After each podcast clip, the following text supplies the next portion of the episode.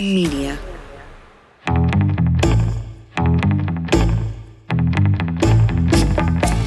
Totally Football Show Summer Special. Today, Sevilla are through to the Europa League final. Man United knocked out by combination of De Jong strike and De Rong defending, and another star turn from Sevilla's keeper, who makes 14 saves, then downloads entire unwanted album into your iPhone overnight. Am I doing this right?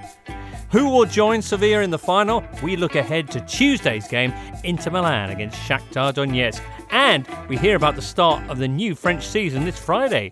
Maybe. It's all in the Totally Football Show's summer special in association with Paddy Power.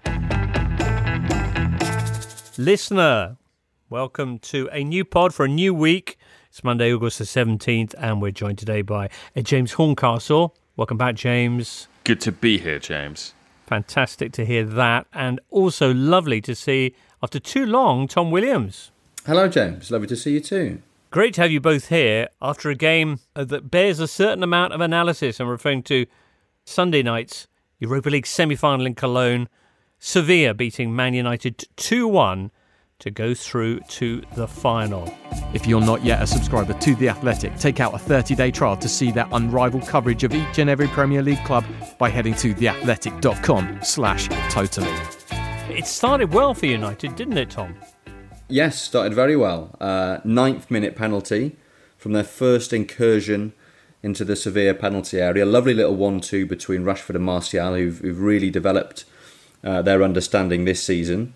Bruno Fernandes tucks it away for his 27th goal of the season. Uh, and you thought United were set up perfectly then because they could they could allow Sevilla to come onto them, they could hit them on the counter attack. Um, but yeah, by midway through the, the first half, Sevilla uh, a level, um, and then United's failure to take their chances early in the second half mm. ends up costing them um, in the end. Let's talk about Sevilla's equaliser because it was pretty special stuff, James. It was, and I think it was indicative of where Sevilla caused United problems all evening, really, which was down in the wide areas. I mean, both of their fullbacks ended up with assists. I think Wan-Bissaka um, will look back on both goals and think he could have uh, done better. I'm sure that will be part of their kind of post match analysis that they do because, um, particularly in the first half, um, once Sevilla started to grow into the game, that sort of those triangles that they were pulling off with Banega, Reguilon, and Ocampos uh, were just pulling Wan-Bissaka here, there, and everywhere. Um, but yeah, it's worked from what left to right. Um, ends up with uh, Suso at the far post, Brandon Williams uh, completely sucked in, and Suso perhaps uh, you know scoring a goal. Obviously, it, it, was it was an equaliser. It was crucial. It wasn't the winner, but a goal that might see a uh, a former Milan player play against Inter in the uh, in the final. But I think there was a lot to like in this Sevilla performance. I think we need to give them more praise on the back of what they did in the quarter final because even though they changed.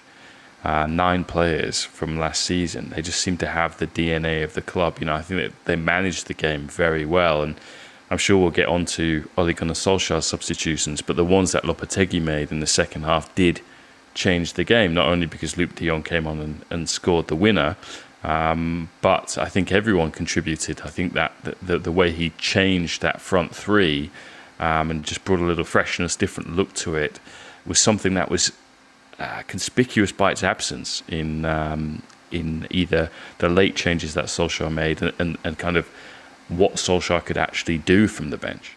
Yeah, yesterday, Pep Guardiola getting pelters for changing his team. Today, Ole Gunnar Solskjaer getting pelters for not changing his team. Let's talk though, uh, Tom, about what you were referencing that extraordinary period of dominance at the start of the second half. Again, the 45 minutes began really well for Man United.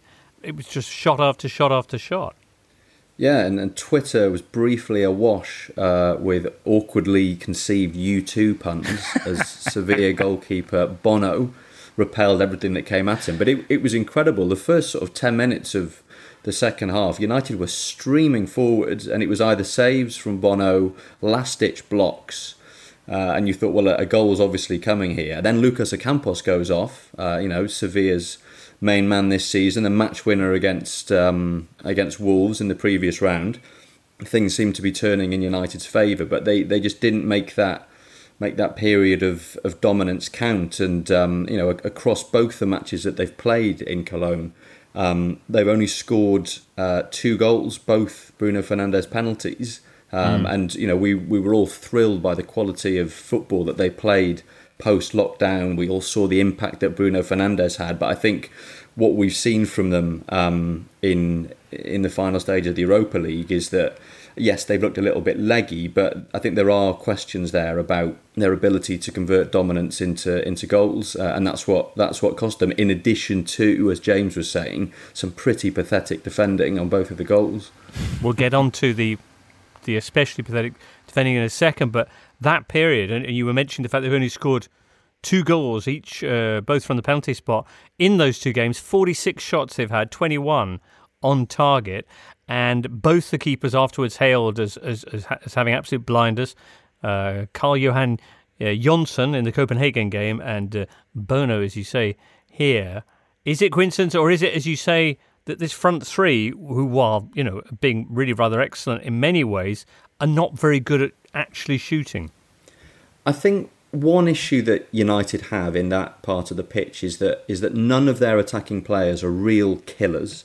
None of them are sort of proper old school goal scorers. Um, I mean, they're all fantastic footballers, and there have been times when they've clicked since the restart when they've looked really impressive. And, and I think as a unit, um, I don't think they're very far away from the finished article. But I just, I wonder, Marcus Rashford hasn't been the same player since football resumed. He's had the, the best season of his career, but he's, he's looked off the pace for a while now. And when that's the case, I sort of wonder whether you need him and Anthony Martial in the team at the same time, given that they both operate in similar roles, they both play in a similar way. I wonder if you had a slightly more dependable, perhaps slightly more conventional striker in there. Um, you know United might have a, a little bit extra. At, at, the same time, I think I think misfortune and the exploits of opposition goalkeepers does play a part as well because, as you say, you know both the goalkeepers they've come up against uh, in these last two games have excelled, um, and you know the, the, the forwards who've spurned chances haven't done all that much wrong. But I. I just I wonder whether there is an issue there with having Martial and Rashford in the team, particularly when Rashford isn't really on his game. Although you do have sides like, say, Man City just down the road who do perfectly well when playing without a recognised striker. I think the thing that you get with teams like City is you you have um, a sophistication in their tactical approach from their coach that means that no matter which players are on the pitch, everyone knows their role and their their attacking patterns are drilled into them on the training ground. And, and, and Ole Gunnar Solskjaer doesn't approach things in quite the same way. He's slightly more old school. He's happy to sort of let his players play with a bit more freedom. And I think that has been a factor in, in United, you know, finding the form that they found after the restart. I, I think there is, you know, there's there's enough intuition with those players that they are capable of scoring goals. Um, but you know, another issue is that, uh, as we said with it, you know, the substitutions, there isn't any depth in that United squad. Um, Solskjaer probably should have turned to his bench sooner, but when you look at the players he's bringing on, there aren't any obvious game changers there, and, and that does make it difficult when the men in the starting 11 aren't doing the job because you've got no one else to back it up. Mm. Uh, Duncan Alexander tweeting, Solskjaer not rating the substitution rule was a plot twist I didn't see coming. Yeah, I wondered if he was going to sub himself on at some stage. He seemed to be waiting for the uh, Solskjaer Sheringham hour um, to, to come. You know, judging by some of the comments under a piece I wrote for The Athletic today, I don't think United fans would take Romelu Lukaku back because apparently they're also obsessed with uh, his perceived inability to trap a ball um, his first touch rather than the fact that he scored 31 goals uh, for Inter this season, including nine in a row in the Europa League. Um, so uh, you know, I probably just jinxed him and Inter by uh, by bringing that up right now. But I kind of agree um, uh, with with Tom in that United have uh, three very talented young strikers who are all kind of of a very similar type um, in, in in some respects, and I think that that lack of versatility, the the, the ability to kind of vary um, the attack in the way that, for example, you saw Sevilla do on with very modest means tonight. Oh, let's uh, let's take off Ocampos and bring on uh, Munir, or let's you know sort of bring on Luuk De Jong, who's a very kind of you know, uh, a striker with a very uh, unique set of skills, um, so to speak. Um, not that he really needed them to convert the winner tonight. Yeah, I think that is something that United perhaps should address and probably won't address because we all know that they are they are looking for Jadon Sancho this uh, this off season. What, what, what off season there is of it. Mm. Let's talk then about Sevilla's winner. El capitán del Sevilla va a intentar el centro de John, de John, de John, de John. Gol, gol, gol, gol, gol, gol, gol, gol, gol, gol.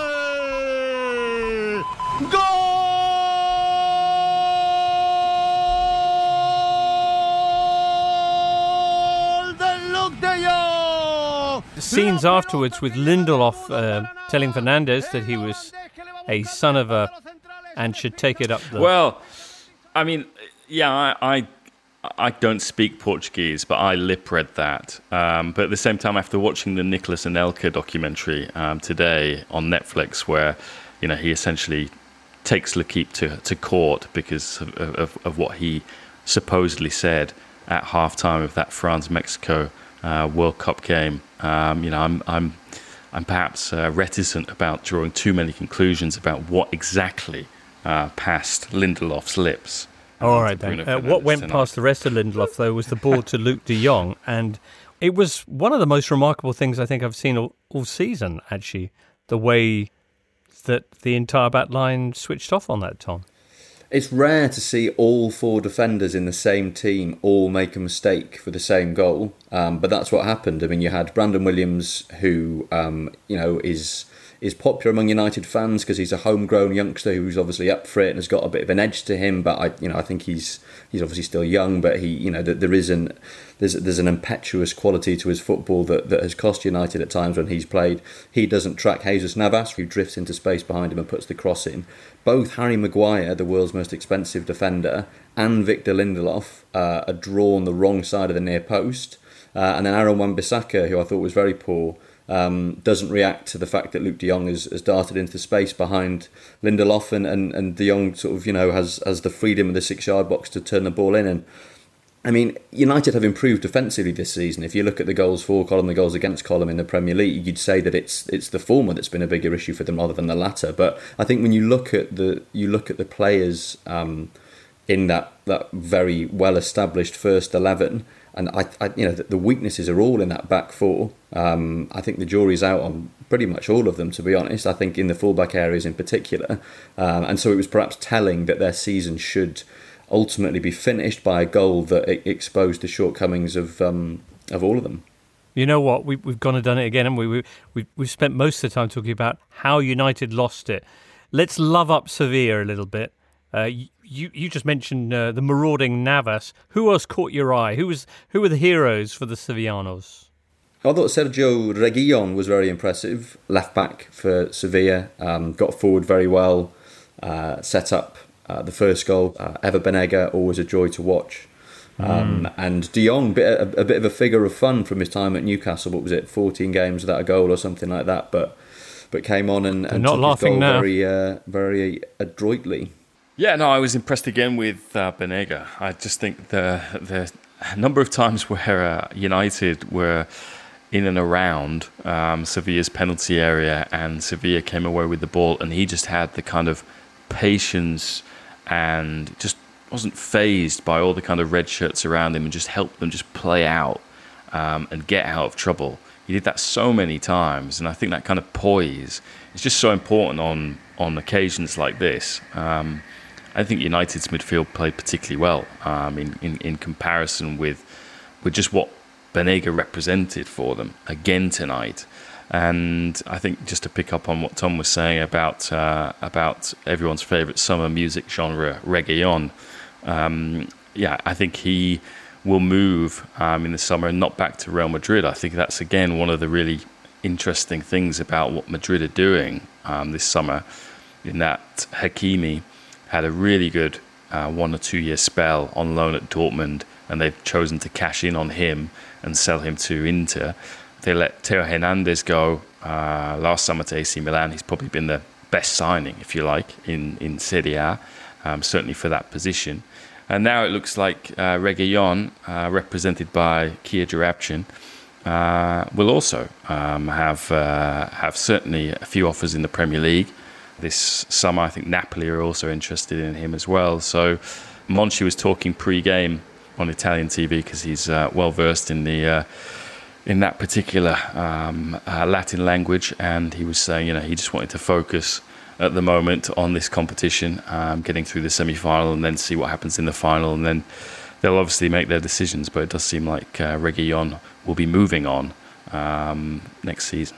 And in the meantime, Julen Lopetegui continues his path back to greatness after the kind of twin debacle of uh, uh, getting fired by Spain on the eve of the World Cup and then getting binned by Real Madrid too. Can you imagine if he wins the Europa League? Barcelona is still going through all these weird board meetings where they're like, oh, what do we do?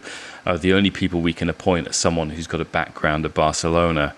Koeman's turned us down. Let's go for Lopetegui. I mean, I don't get this. This, I mean, they obviously didn't do it with Setien, but this this whole kind of like we have to have someone who, you know, I don't know, washed the kit one day or you know, sort of worked in the canteen to coach us. It's just, it's a bit. You don't get it because you were never there, James. no, it's true, and that's that's the thing. You have to get Barcelona um, if you if you are to coach them. But yeah.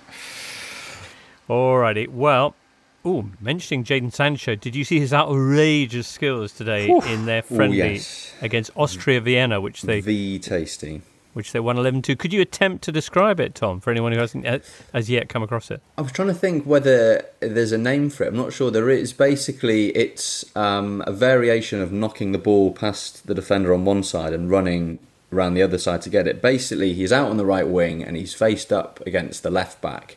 He kind of rolls the ball with his, the studs of his right foot behind him and then flicks it uh, with his left heel to his right, the defender's left and then scoots around the other side, and it looks very slick. It's, it's the defender's face that makes it as well. Like, oh, I mean, not to draw too much on Nicolas Anelkas's uh, documentary um, that, that, I spent 90 minutes of my life watching just for the, the aerial shots of every city he's ever played a game in. Um, but uh, there's one bit where he's taking one of his boys to, to training in Dubai, and he's clearly unimpressed with what he's seen from young Anelka. Um, and as he's driving his Ferrari back to his, his high rise, um, he's like, you know, try something technical, try, try a skill in training for once, okay? Because, you know, you train how you play. And so, you know, if, if, if you don't try these things in training, you're not going to try these, these things in games. Obviously, we're going to see that from Sancho in a sort of proper Bundesliga competitive game because he was trying them in a training session. Maybe we'll see them at Old Trafford. Well, maybe, James. Maybe the deadline's passed, but you know, what do deadlines mean anymore? What do contracts mean anymore? What does anything mean anymore? But the, the, those are important questions. After tonight's game, are you expecting a flurry of of Sancho to United headlines in the in the back pages? Well, I mean, there's nothing else to write about in the Premier League anymore, is there? Because you know, unlike last year, there aren't two teams in the Europa League and there aren't two teams in the Champions League final. So, um, I imagine that will be very much the focus of the uh, the coming week. Given, as we'll get to, if you're knocked out of a competition, you're straight into pre-season. yeah. All right. Well, uh, loads to come still on today's Totally Football Show Summer Special, including I'll look forward to Monday night's semi-finals. We find out who's going to be taking on Sevilla. We'll get on to some of the other topics then after this. Everyone remembers that time you've had that peach of an accumulator looking good only for, oh, and the keeper's let it slip through his legs in the 94th minute. Or the right back has to pull on the gloves and face a penalty. Or Man United have again conceded a late equaliser. But with Paddy Power's Acca Cracker, you get a free bet if one leg of your fourfold plus Acca lets you down on all football matches and all markets. Paddy Power. Max free bet £10. Minimum odds of 1 to 5 on each leg. Online exclusive. Exclude shop bets. T's and C's apply. 18 plus. BeGambleAware.org.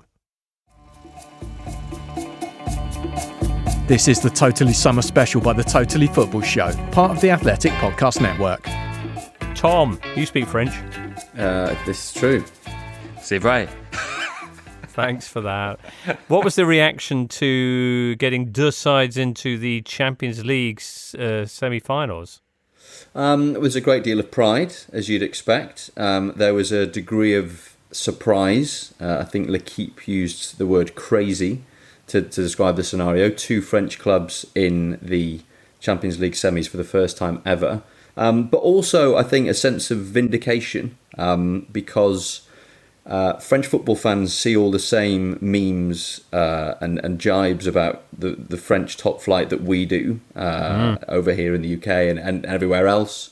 You know, Farmers League and all the rest of it. And it was interesting that that was Kylian Mbappe's reaction uh, to tweet uh, derisively about about people who um, who use that particular uh, name for for Ligue 1. Um, so uh, there's been a lot of talk about about French football needing to sort of stand up for itself a little bit more. There were some quite interesting comments from Juninho uh, in an interview he gave today, that the Lyon sporting director, and he was saying basically even people within French football. Uh, the players, the coaches, the journalists don't give the the league uh, enough credit um, you know, we, we lack respect for Ligue 1. He said we don't give it enough credit. We have a very good championship, but but people don't don't say it enough. Um, Jean-Michel Aulas, uh, who never needs a second invitation to uh, use uh, a positive result or even a negative result to, to, get his name in the papers, has um, has responded to uh, Lyon and PSG getting to the, the last four of the Champions League by saying that it is uh, revenge for French football over the fact that, that France is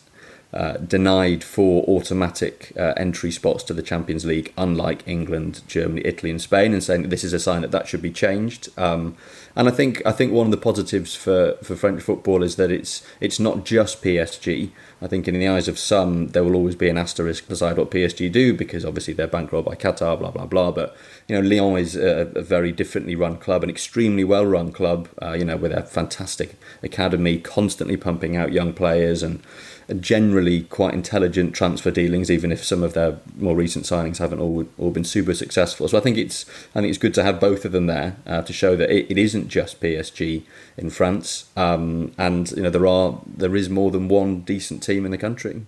If you say so, Tom, there may not be a farmers' league, but these guys are outstanding in their field. Uh, James. well one of the best memes that I saw in the afterglow of United's uh, elimination was um, a- adapting that scene from the Mitchell and Webb look, uh, where you have them both as what Nazis on the Eastern Front. Are we the uh, bad guys? yeah. It was adapted to say, "Are we the farmers now?"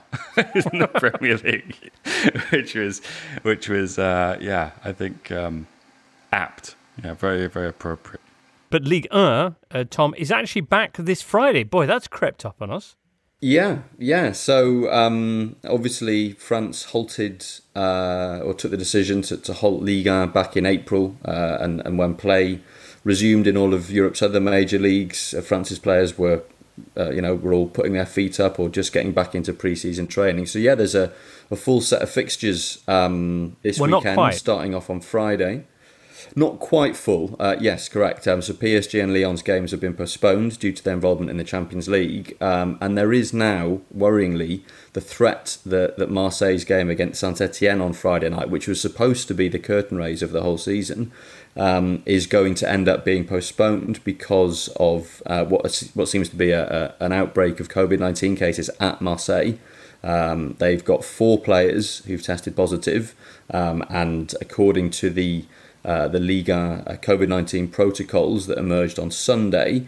Uh, four is the sort of lowest number at which um, a team will be deemed unable to um, fulfill their fixtures. So if in the days leading up to a game, a French club have three cases of COVID 19 within their squad, they'll be told, well, isolate those players, and as long as no one else tests positive, the game can go ahead. If they have more than three, uh, then the game will be postponed. Um, and Mar- Marseille currently have four, so that would suggest we're looking at a postponement, which is pretty embarrassing for France because obviously they were the only one of Europe's five major leagues to um, curtail last season. Um, there's been lots of excitement at the fact that there are already spectators back in stadiums in France, so some of these games will be taking place in front of crowds of 5,000. Um, there's a um, probably not Monaco's, but yeah.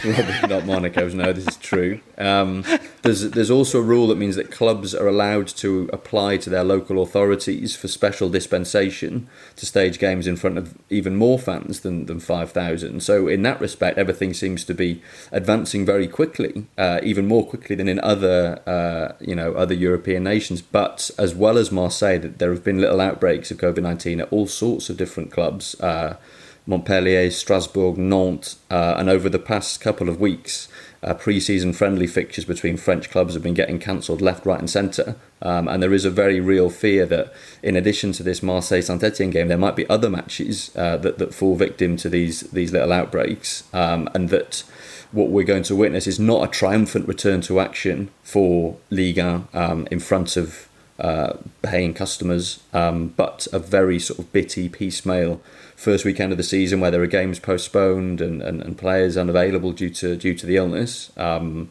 and yeah, I think I think from a I mean you know obviously that the, there are um, very real and very serious health uh, issues, but from a PR perspective, I think if that Marseille Saint Etienne game is postponed, as it probably will be, it's you know it's not a great look. Wow, fingers crossed because. Uh that's a pretty complicated situation and uh, one that I, I guess uh, more than one country could be facing quite soon. We'll keep an eye on that. In the meantime, in a second or two, we'll take a look at the other Europa League semi final coming up Monday night. Inter taking on Shakhtar for a chance to take on Seville in the final.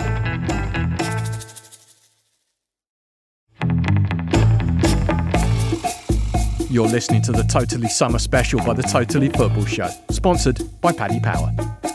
We've seen every kind of drama in these uh, European knockout games in Germany and Lisbon. We've seen upsets, we've seen daring comebacks, we've seen extraordinary last minute finales, and maybe the odd tactical kind of game of chess. What do you think is going to happen Monday night in Dusseldorf? James. Well, I think the pressure is on Inter um, just because of their history and tradition. I think the money that they spent uh, last summer and also during the winter, and the fact that uh, Conte, who usually ends every first season at a new club with a trophy, has yet to win a trophy. And this is uh, the last opportunity to do that. Um, you know, I thought they were very impressive um, against Leverkusen. I haven't seen a, a striker um, dominate his his centre back in the way that uh, Romelu Lukaku dominated Edmond Tapsoba uh, in that game for, for quite some time. I thought that was very encouraging. Um, Inter do lose uh, a bit of uh, change up from the bench, and Alexis Sanchez uh, was hurt in that game and he's unlikely. I think Conte said in his press conference today won't be fit um, to play. So they're kind of again everything is all on the shoulders of Lukaku and Lautaro Martinez. Lukaku's played practically every minute of every game um, so far this season. And they know that Shakhtar are very uh, canny operators, an awkward team. I think one of the, the things that they have, have looked at and they're wary of is, is, is just how good this side is late in games, finding goals, but also going to the bench and people making the difference, which has been a theme, of course, tonight. But you, know, you look in, in, in recent matches where Konoplyanka's come on and set up another sub, Solomon. That was the case against Wolfsburg, against against Basel as well. I think they had four different scorers, and they brought on Tete, another one of their Brazilians who was really quick, and set up Dodo for their for, for their final goal in that game. So, yeah, that's something they should they, they, they need to be aware of. It's something that ultimately caught Atalanta cold in the group stages when they played them at San Siro, remember, and they were 1 0 up and they ended up losing that game in what, the final five minutes. So mm. um, I think that's going to be something that'll be very much on their minds as they prepare for this game. Tom, Shakhtar, former winners of this competition 11 years ago, uh, with a side featuring such uh, favourites as uh, Fernandinho and, and Willian, actually, as well as the guy who's still uh, in nets for them, Andrei Pyatov. Yes, um, I've always had a bit of a soft spot for Shakhtar because I was posted in Donetsk during Euro 2012, oh. so spent a bit of time there, got to know the city, and because I discovered while I was there that the city of Donetsk was founded by a Welshman, um, oh. a 19th century industrialist from Merthyr Tydfil. Um, he's got a little statue in the city centre, and yeah, so yeah, Shakhtar. Um, sorry, can I just can I just ask what what led to him founding a city in Ukraine? So he was a very successful British uh, industrialist um, who established various uh, steelworks uh, in South Wales, ended up moving to London, um, and then uh, was enlisted by uh, the Russians to build this massive uh, steelworks in what is now modern day uh, Donetsk, uh, and I think at some point it ended up being the biggest producer of iron in the entire Russian Empire, which is quite the uh, quite the feat. Um, I mean, you would have thought he would have gone to metallist, really. Um, I mean, yeah, did miss a trick with that one. Um, and Donetsk was originally named after him. It was known as Hughes Hughes Kova or something. His name was um, Hugh. Uh, John Hughes. Ah, right. but Yeah. then they changed it when you know the political wind blew in a different direction to Donetsk. Yes, that's correct. All right, listener. Um, so yeah, as James was saying, um, canny operators score a lot of goals, also concede a lot of goals. Only one clean sheet in their 11 matches in Europe this season, and as ever with Shakhtar, it's all about the Brazilians. Uh, Junior Moraes, uh, centre forward, 26 goals in all competitions this season. Ably supported by Marlos and Taison on either flank. Uh, and as, as James mentioned, worth keeping an eye out for Dodo, their attacking right back. Brazil under 20 international linked with Bayern, scored the fourth goal against Basel uh, in the quarterfinals, and, and proof that attacking Brazilian fullbacks very much not an extinct species. Nicely done, Tom. Wondered how you were going to work that in. And they look good. They look good against Wolfsburg, uh, 5 1 on aggregate going past them, then breezing past Basel. Sorry, James. No, the, the venerable fox, uh, Mircea Lucescu, was on uh, Sky Italia today, and he was giving the full debrief on uh, on Shakhtar, saying that they yeah they haven't really changed over the last uh, ten or eleven years. Um, yeah, the philosophy is still the same, but he was absolutely raving about their midfielder Marcos Antonio, this nineteen year old. Um, the latest find from the uh, the Shakhtar scouting network out in the, out there in Brazil. Um, you know, it's just someone who who seems to be a complete midfield player. Um, so, yeah, I'm already I've already penciled that in to watch. He plays on the right hand side, so he'll be going up against uh, Barella, who's also had a very good couple of weeks. For Inter's midfield um, in the Europa League, uh, Lukaku said he should have been given the man of the match after the Leverkusen game instead of uh, of himself. So yeah, Marcos Antonio, one to uh, one to look out for. Even though Lucescu said they won't be selling him for another five years, that should be a great game. As as tonight was, I think Rory Smith, last night's guest, wrote a very good uh, article about uh, this being. Uh, the future of the Europa League. This is what it should look like. This is what they should do every year, um, because it uh, it brings more interest, it brings more jeopardy, and I kind of wholeheartedly agree with him. Yeah, I think a lot of people do.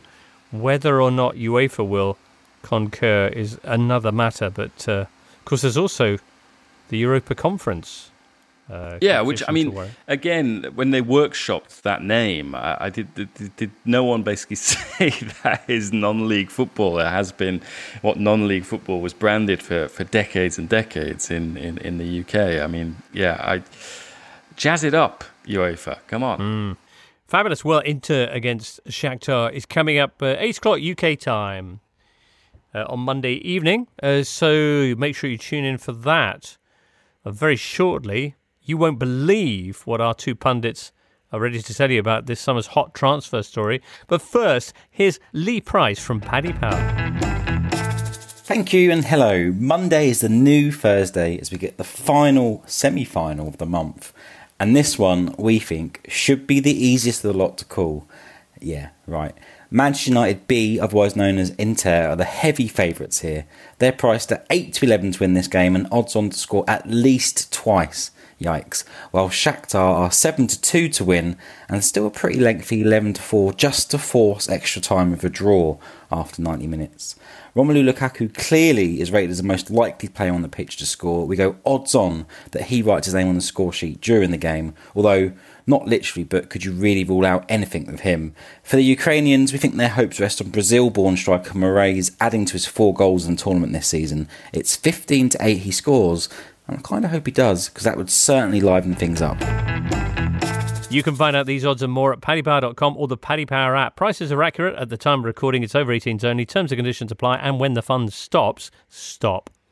Uh, now, a lot of people tweeting a lot of things about Messi because it's a name that always gets people clicking on the links.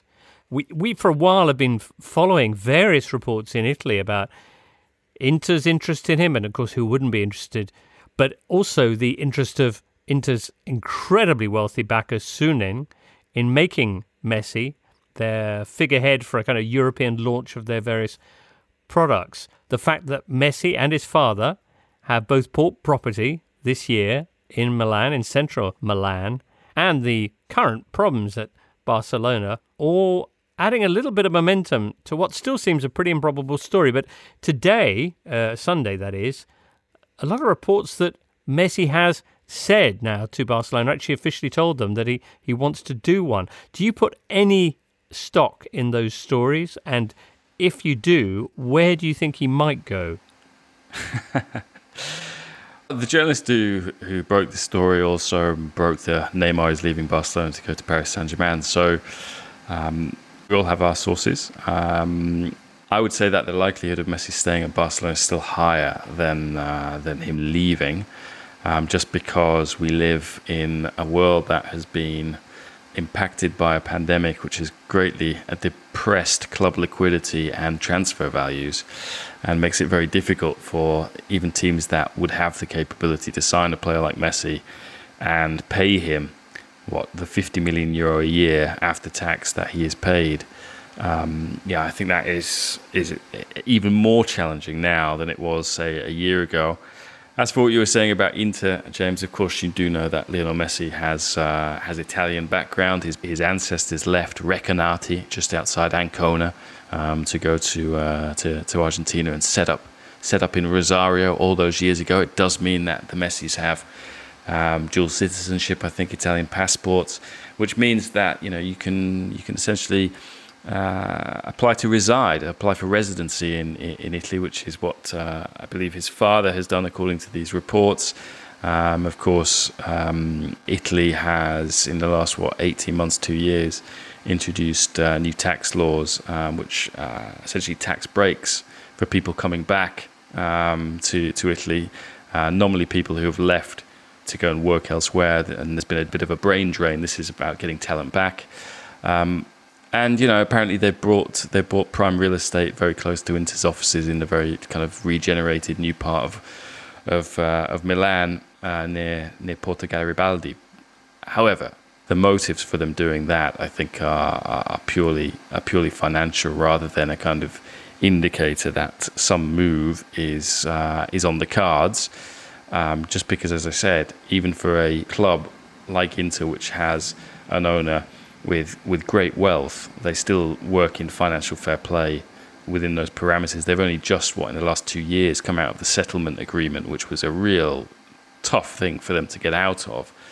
So I still just anticipate it being very difficult for you know, even the hypothetical deal to be done. Right. So frustrating for Leo because uh, his dream he'd love to play for Antonio Conte. It's just a natural. Conte would love to. Yeah, Conte would love to have uh, him. Um, yeah. So, alrighty, Tom. Yeah, I mean it. It's it's funny, isn't it? I mean, I think the sort of the, the purist in me wants Messi to stay at Barcelona, wants Barcelona to get their act together, wants Messi to win another Champions League there, retire at the age of forty, having set you know a whole bunch of records that will never ever be broken. But then part of you the thought of seeing Messi in another shirt, obviously we've seen him play for Argentina um, with very limited success. Um, the thought of seeing him play in another shirt is fascinating. Um, and Stoke, well, to exactly. finally prove You know, all those naysayers wrong. Yeah, get them out of the championship.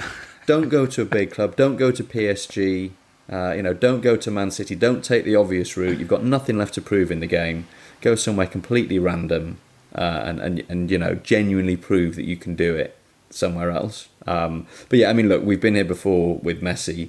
Every now and again, these reports come out, and we're all told uh, that it's very serious this time. That he's definitely had enough, and uh, and you know, with within a few weeks or a few months, he signed a new deal, or he's got the the change behind the scenes that he was pushing for. I mean, it, clearly Barcelona at their, their lowest ebb since Messi broke into the first team, so you can understand why he is um, why he is upset um, and and may be seriously considering his future. Um, but yeah, I think the suspicion is that this this will get resolved. We know that Setien has gone.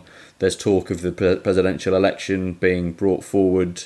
Um, so things are already starting to to move. Uh, So yeah, I I would be very surprised if we saw uh, Lionel Messi trotting out in the red and white of Stoke next season. But, Right, you but watch say this that. space. Right. Uh, and, and, and in the meantime, I, I think it's possible that we've been slightly dazzled by the, the dimensions of that defeat that they had the other day against Bayern. It was huge. They were a total mess as the game wore on. But there's a squad there that isn't a total disaster. If, if they do get a decent manager in, they're not kind of beyond the realms of, of, of saving in, in, in short term and for for say next season. I think you could make a competitive team out of them. It's a squad that needs a lot of work. It's a Hmm. squad that's very dependent on um, players who are the, the wrong side of not just the wrong side of 30 but the wrong side of 32 33 some of them um, obviously it you know that there are there are younger players i think this the suggestion it might be Ronald Koeman who comes in to replace Setien and maybe even just for a year as a sort of interim appointment would be interesting um, sort of reviving the, the Dutch connection at, at Barcelona. I, I think Frenkie de Jong is, is, is going to be a key figure in this. They obviously haven't got the best out of him since he arrived. He's been playing second fiddle to, to Busquets. Um, and I think, uh, I suspect that Barcelona's future, if they are going to build it around him, will involve him sort of being given uh, control of the midfield and being given responsibility of like running the team. Um, so yeah, I mean th- there is there is a lot of work to be done, um, and it will be fascinating to see whoever it is who comes in after Setien and how quickly they can they can turn things around and you know get things moving in the right direction again. Absolutely. All right. Well, won't be that long before the Spanish season is back up and running as well. So they better act quickly. It's going to be fascinating to see who takes that job. In the meantime, that wraps it up for today's Totally Football Show. Many, many thanks to Tom Williams and James Horncastle for being with us today. If you listen to this in time, and it's still before 11 o'clock on a Monday morning, you can see James and I uh, cavorting together in the Club 2020 Daily Studio. You can see our lips move while we do the talking. Fantastic. That's on BT Sport. We'll see you on Tuesday morning when we round up the second Europa League semi final. Many thanks then to everyone involved, especially you, listener. And for now, from all of us here, it's goodbye. You've been listening to the Totally Football Show, part of the Athletic Podcast Network. Keep up to date with everything Totally at thetotallyfootballshow.com and follow us at The Totally Show on Twitter and Insta. Check out all of the Athletics football podcasts on Apple, Spotify, and all the usual places, or listen ad free on the Athletic app. The Totally Football Show is a Muddy Knees Media production and sponsored by Paddy Power. Muddy Knees Media.